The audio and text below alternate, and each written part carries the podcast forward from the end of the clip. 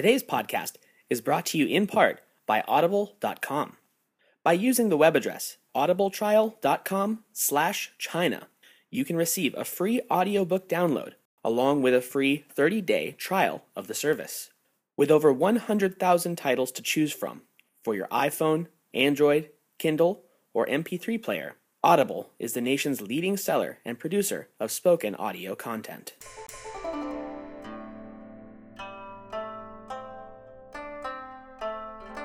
Hello, and welcome to the History of China. Episode 16 Qin's Reformation and Ascendancy.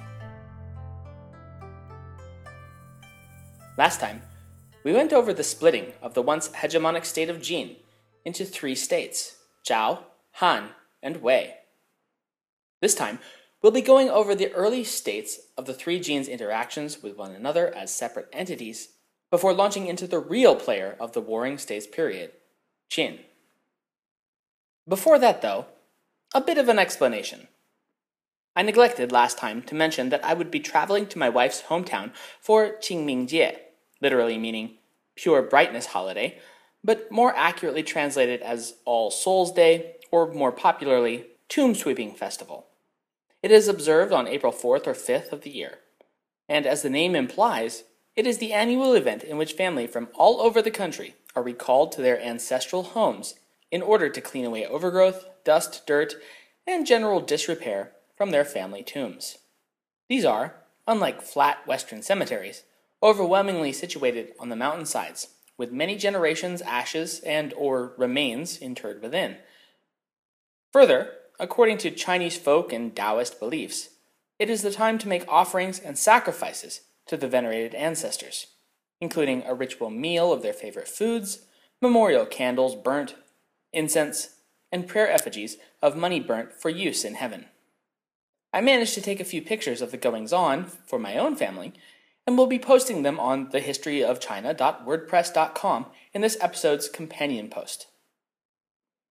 From a historical perspective, it was interesting that though the holiday traces its origin as far back as our current focus, well, a little earlier in fact, the spring and autumn period when Duke Wen of Jin instituted the Cold Food Festival as a memorial to his loyal retainer in 636 BCE. Due to its association with old Chinese culture, however, the festival was officially banned in 1949 as a part of Mao Zedong's Communist Party campaign to modernize China and free it from its imperial ties. It was, of course, still widely observed in a private manner inside the PRC, and officially so in Taiwan, Macau, and Hong Kong for that duration. But it was only in 2008 that the holiday was once again officially recognized by Beijing. That said, once again, I'm sorry for not letting you know beforehand that I'd be going dark for a week. The blame is mine, and I hope I can make it up to you with this week's installment. So, let's get right to it. Though formal recognition of Jin's split didn't occur until 403 BCE, the reality of the situation was that it had been acting as three independent states since the conclusion of the War of the Clans in 453, which we discussed in the last episode. From the outset, the Wei clan had asserted military and political dominance over its sibling states, and thus donned the mantle of leadership over the three Jins. This balance of power resulted in something that Jin, either unified or divided, hadn't experienced in generations a kind of tenuous harmony and a state of cooperation between its powerful factions. United under the authority of Marquis I of Wei, the three Jins were able to swing their collective clout to considerable effect both domestically and abroad. Assuming, of course, the three heads of the giant could agree on a course of action, which is an iffy proposition at best, especially considering their history. Still, under Marquis I, he managed to do a decent job of orienting the unwieldy colossus. Marquis I, born in 475 BCE as Wei Si, came to power at the age of 30 in 445. Whereas his father had merely been a viscount, Wen was the first of his line to be granted the title of Marquis of an autonomous state, along with his peers in Han and Zhao. Historian Sima Qian praised Marquis I for heeding the advice and philosophies of both Confucian and legalist scholars over the course of his reign, which it should be noted is no mean feat, especially considering the two philosophies were virtually 180 degrees opposed to each other in terms of worldviews. Historian Sima also credited Wen with possessing an insatiable drive to learn and improve both himself and the state. Legalist philosopher Li Kui who directly advised the Marquis, formed the basis of his patron's political philosophy, stating, quote, To eat, one must labor. To receive a salary, one must provide meritorious service. Those who do not will be punished. As we'll see later this episode, the legalists were not the most friendly of philosophers. They were, however, remarkably effective, as brutally draconian methods can tend to be. Following Li Kuei's counsel, Marquis Wen transformed Wei from just one of three Jins into the effectual leader of the triad in a remarkably short span of time. By 408, in fact, Wei had grown comfortable enough with its position to begin posturing in an expansionistic direction, beginning with the territory of Zhongshan on the opposite side of Zhao. Wei needed, but easily secured, Zhao's permission to move its forces through the state, and just as quickly subdued the outlying semi Han region. At virtually the same time, the preeminent general of Wei, Wu Qi, opened hostilities against the neighbor to the west, Qin, by seizing and holding five cities within its Xihe border region along the west bank of the Lu River between 409 and 406 Taken together, these bold moves, not to mention their successes, secured the state of Wei's position as a force to be reckoned with in its own right. Now, I know this episode has quite a lot of names and places already, and by the end, it's going to have a lot more. I'm well aware that it's quite confusing. So, to that end, I'll be putting up a map of this episode's companion post of the seven states, some of their minor states that survived into the era, and the directions those states were expanding or contracting into. I hope you find that helpful. As is sometimes the case, however, the opening season for Wei turned out to be the career highlight. And the rest of Wei's career is a long, slow slide into oblivion. When Duke Wen died in 396 BCE, so too did the thrust of Wei expansionism. Though his successor, Marquis Wu, would do a fair job of holding on to territory gained, with the notable exception of Zhongshan, which would once again declare independence and, heck, while they're at it, outright kingdomship in 377 BCE, Marquis Wu's successor would be his son, Marquis Hui. And what Hui lacked in, let's call it talent, he made up for in marketing. Sure, Wei was no longer expanding, was losing ground to its neighbors, and was sliding into a distant second place militarily as its not so friendly neighbor to the west underwent an extreme makeover. But hey, Marquis Hui could counter that by no longer deigning to be a mere marquis, but King Hui instead. That shift happened in the 26th year of his reign, and, newly minted monarch he was, decided that the time of Wei's ascension was really truly, we totally swear, at hand. Following up, albeit rather belatedly, on the easy victories of his grandfather in Xihe, King Hui renewed Wei's efforts to absorb more territories from Qin. After all, said King Hui's intelligence, most of Qin was a desolate wilderness, devoid of population centers, uncharted, and what settlements there were, backwaters. Their military and political systems, if they could be called something so organized, were laughable. Thus, such information in hand, in 364 BCE, King Hui entered into a pact with his sibling state, Han, to invade and conquer the easternmost portions of Qin and divide them amongst themselves. There was just one minor hiccup to this foolproof plan, which was Qin was no longer the weak and unpopulated backwater from Grandpa Wen's golden years, and was no longer willing to be anybody's whipping boy. Sixty years old at the time of Wei and Han's invasion, Duke Xiao of Qin was more than ready for the attack. He had spent his 20 years on the throne overhauling Qin society, military, and politics, and modernizing the state. He had outlawed the practice of human sacrifice. Slaves being sent to the afterlife with their master was still a fairly common occurrence in much of pre imperial China. He also divided his states into bureaucratic areas of control for better management, and, of course, had spared no expense in beefing up the Qin military. And so, when the Wei declaration of war arrived in Qin, Duke Xiao mobilized his army to confront the invaders.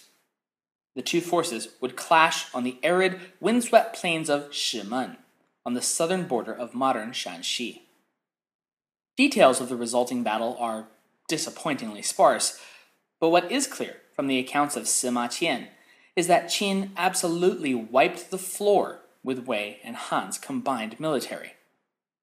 He cites the death toll at more than 60,000 men for the Wei army alone. The king of Wei, suffice it to say, took the hint, recalled whatever was left of his thoroughly battered army, and sent messages of congratulations and surrender to the Duke of Qin. He was then forced to grit his teeth in silence as his foe declared Qin the new hegemon of China.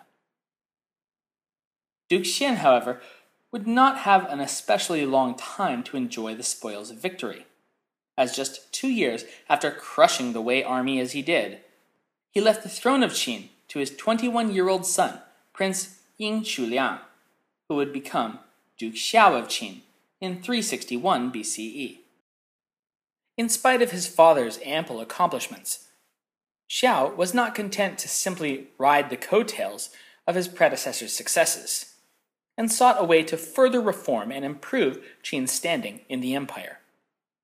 To that end, he put out a call for statesmen and philosophers from across the empire to come and use their ideas and talents to transform Qin into a cutting edge power. He was, in effect, offering the myriad schools of political theory a sandbox to build their dreams. Assuming, of course, they convinced Duke Xiao that their plan was the right one. In addition, for improving and strengthening his state, Xiao offered them high titles and lands. And respond the philosophers of the age did.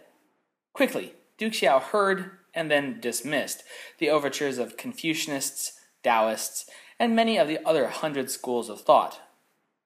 It was only when a man named Wei Yang, though history would remember him as Shang Yang, gained an audience with the Duke and discussed his vision based on the legalist school, a vision of unwavering rule of law, strict social order, and enforced absolute authority of the state above all else, that Duke Xiao's ears pricked up. Over the course of several more audiences, Shang Yang won over the man who would be his patron, and over the strenuous objections of Xiao's court officials. He was immediately employed and empowered to enact his glorious vision. The Duke's officials had raised such strong objections for a number of reasons, all of them based around their own self interest and changes to the status quo. In 356 BCE, their worst fears were confirmed when Yang enacted his first of two waves of reform. And let's be clear calling these changes reform is an understatement. Shang Yang was doing no less than pursuing near total social revolution. A legal code was introduced based on the canon of laws by Yang's contemporary, Li Kui. It spelled out the new laws of the land and the punishments for infraction, and was to be applied equally to everyone in the state, regardless of station or title. Though Li Kui's original works have sadly been lost to time, since it's the basis of law of the Qin state and, spoiler alert, the eventual Qin Empire, its contents are still more or less known. The laws were divided into four categories theft and robbery, treason, possession, and, oh so helpfully, miscellaneous, with two other chapters dealing with arrest procedures and the treatment of prisoners. Punishments were widely considered draconian and excessive, even at the time. Moreover, Shang Yang made a pivotal addition to Li Kuei's Book of Laws, stipulating an additional crime of aiding and abetting, meaning that anyone who knew of a crime in Qin but failed to report it would face punishment equal to the actual perpetrator. But a code of laws was just the beginning. Yang systematically stripped the nobility of their land monopolization as well as their exemption from punishment under the law. And he proved he meant business when Duke Xiao's own young son, Crowned Prince Ying Si, committed a minor infraction of these new policies. Yang's system threw the book at the prince, harshly punishing the heir of the state as one would a common peasant. Lands, which under the old system would have been apportioned out to lords and heirs, were now given to common soldiers, along with promotions as rewards for battlefield successes. Farmers were given, along with their lands, quotas to fill. Those who exceeded their quotas were rewarded with additional lands and slaves to work it, while those who failed to meet the state's expectations were, yep, enslaved and their lands confiscated. Yang's reforms also prioritized expansion and colonization into the vast, unsettled areas of Qin. And to do that, they would need more people. A lot more people. Citizens were compelled by law to marry at a young age, and tax policies set to encourage producing large families. To supplement this push towards growth, immigration was heavily incentivized from the other states of Zhou, promising lands to settle and plenty for all. This had the dual benefit of allowing Qin to grow while draining the populations of its potential rivals. Their powers, lands, and legal immunity stripped, it's not difficult to understand the complaints of Qin's nobility at this drastic social upheaval. But Duke Xiao would hear none of their complaints. He saw only success, unparalleled success, in Shang Yang's progress and continued to shield and encourage the philosopher to continue his work in reshaping the state. And continue Yang did. In 350 BCE, his second wave of reforms went into effect, strengthening and reinforcing the first wave, as well as further expanding the powers of the state. Still ravenous for population, for the rapidly expanding state to expand even further Prisoners were now offered to have their sentences commuted if they agreed to colonize far flung areas of the state. Familial clans were broken up into their nuclear units to be dispersed, along with their power, by double taxation on households harboring more than one adult son. The powers of the nobility were further infringed on when their right to inherit titles and lands through blood was abolished and to distance the power of the throne even more from the clutches of nobility. Yang had the capital moved to physically create distance. Rapid expansionism and political centralization of power were Yang and Xiao's goal, and draconian social upheaval the method. Whatever else it may have been, it was undoubtedly effective. By the time of Duke Xiao's death in 344 BCE, Qin had been utterly transformed by Shang Yang's policies from an underpopulated, rural backwater to a rigid, militaristic, and expansionist authoritarian state with a highly centralized and effective system of administration and burgeoning population. Alas, even such success would not be enough to save Shang Yang from the wrath of the nobility he had so upset. He'd overturned not just one, but basically all of their apple carts all at once, and they would have their comeuppance. Fortunately for this slighted nobility, Xiao's successor was his son, Prince Ying Si, who, doing the fashionable thing all the cool states were doing in 338 BCE, declared himself not duke, but King Huiwen of Qin. And King Huiwen had a score to settle with his father's favored servant. You recall from earlier that in his youth, Prince Yingsi had suffered an egregious humiliation at the hands of Shang Yang's impartial justice system. Sure, countless others had suffered far worse fates, but he was nobility, darn it, the heir to the state, and should have been above such petty laws or punishments. Now, at the helm of the machine Shang Yang had spent his life building, the newly minted king of Qin would have his retribution. King Hui Huiwen indicted Shang Yang on charges of treason against the state. What treason? Well, you know, stuff. Treasonous treason, that's what.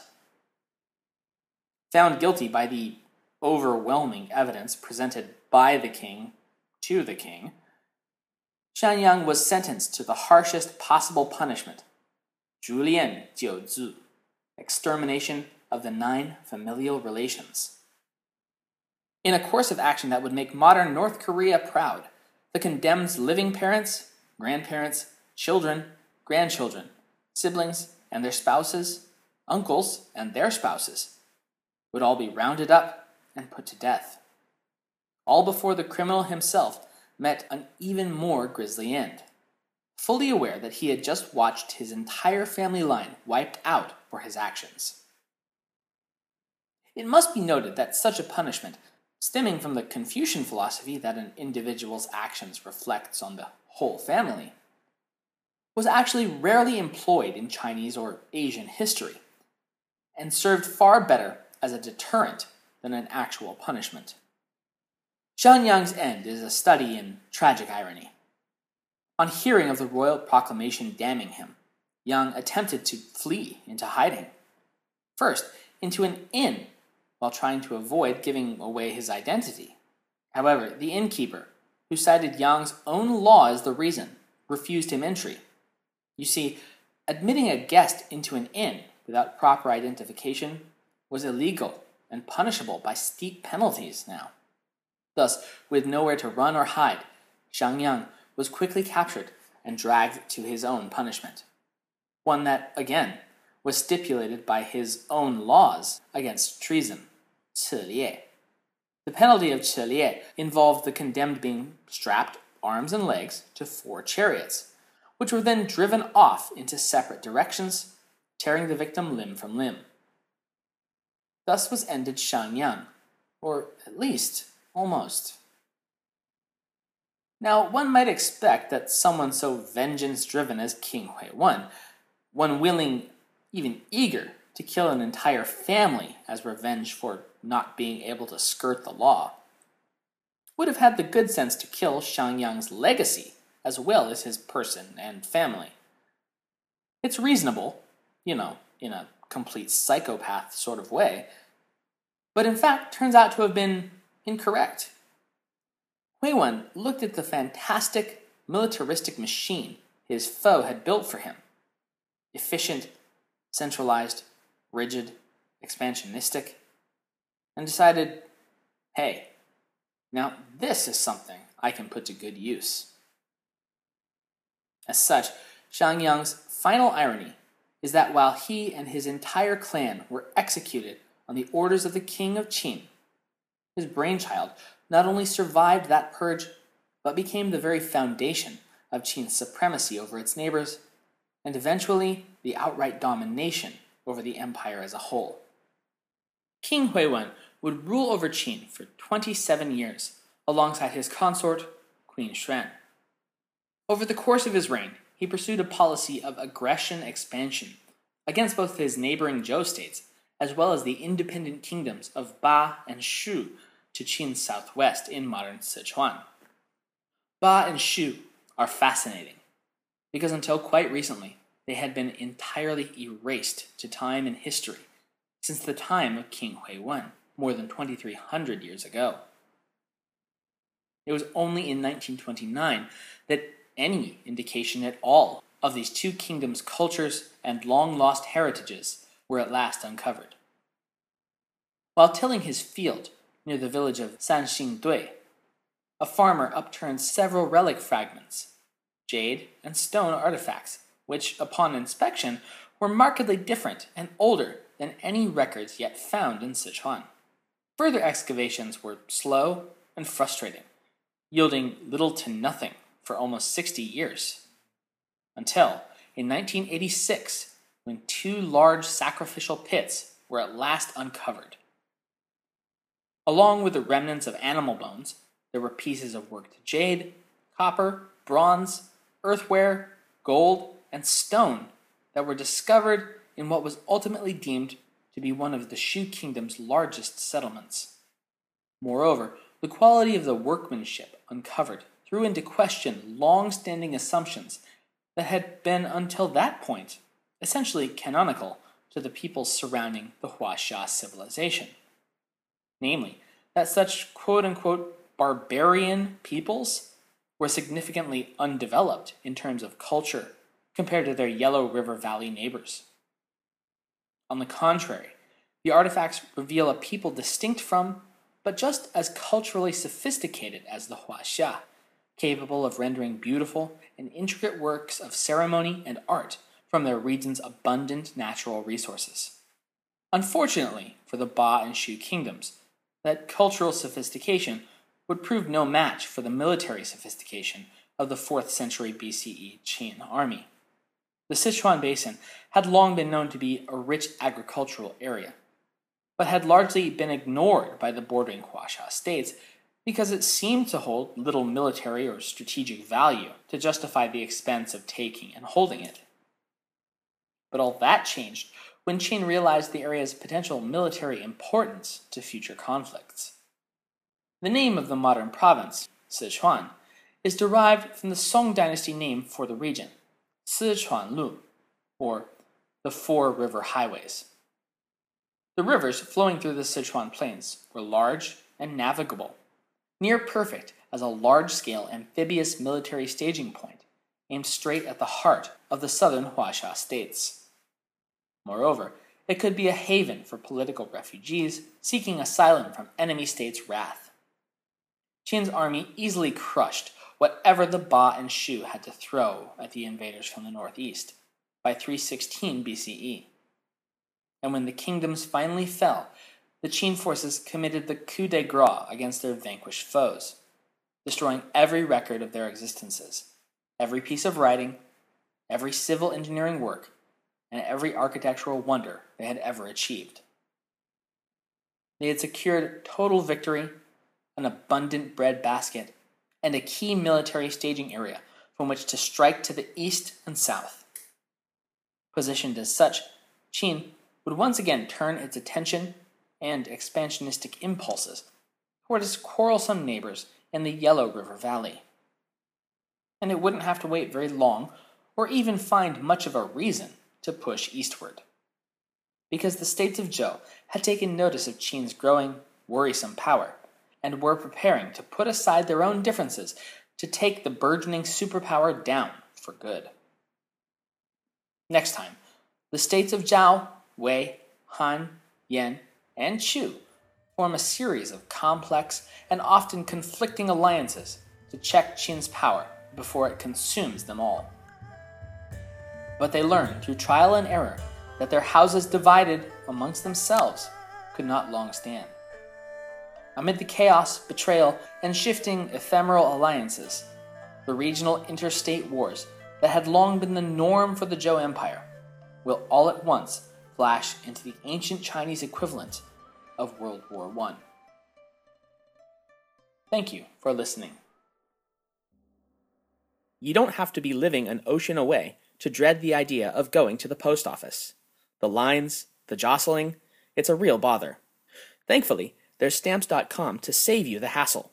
By using stamps.com, you can easily print your own approved and exact US postage right from your home computer and printer to be mailed anywhere in the world, even China. Just print the postage directly on labels, envelopes, or just plain paper. Drop it in your mailbox, and away it goes. And right now, Stamps.com has two great offers for you. The first is a four week no risk trial, including $25 in postage coupons, a free digital scale to help you weigh your packages, and a supplies kit. Altogether, an $80 value. Save time, save money, and get all your packages mailed all from the comfort of your own home. The second offer is their new photo stamp service, which allows you to turn your photos into official U.S. postage. With their easy to use online toolbox, you can turn your photos into unique and memorable additions to your mail. Photo stamps are perfect for special occasions like wedding invitations, baby announcements, birthdays, graduations, or any occasion worth making memorable. Just go to www.stamps.com, click on the microphone on the top right of the page, and let them know that you heard about their great service from the history of China.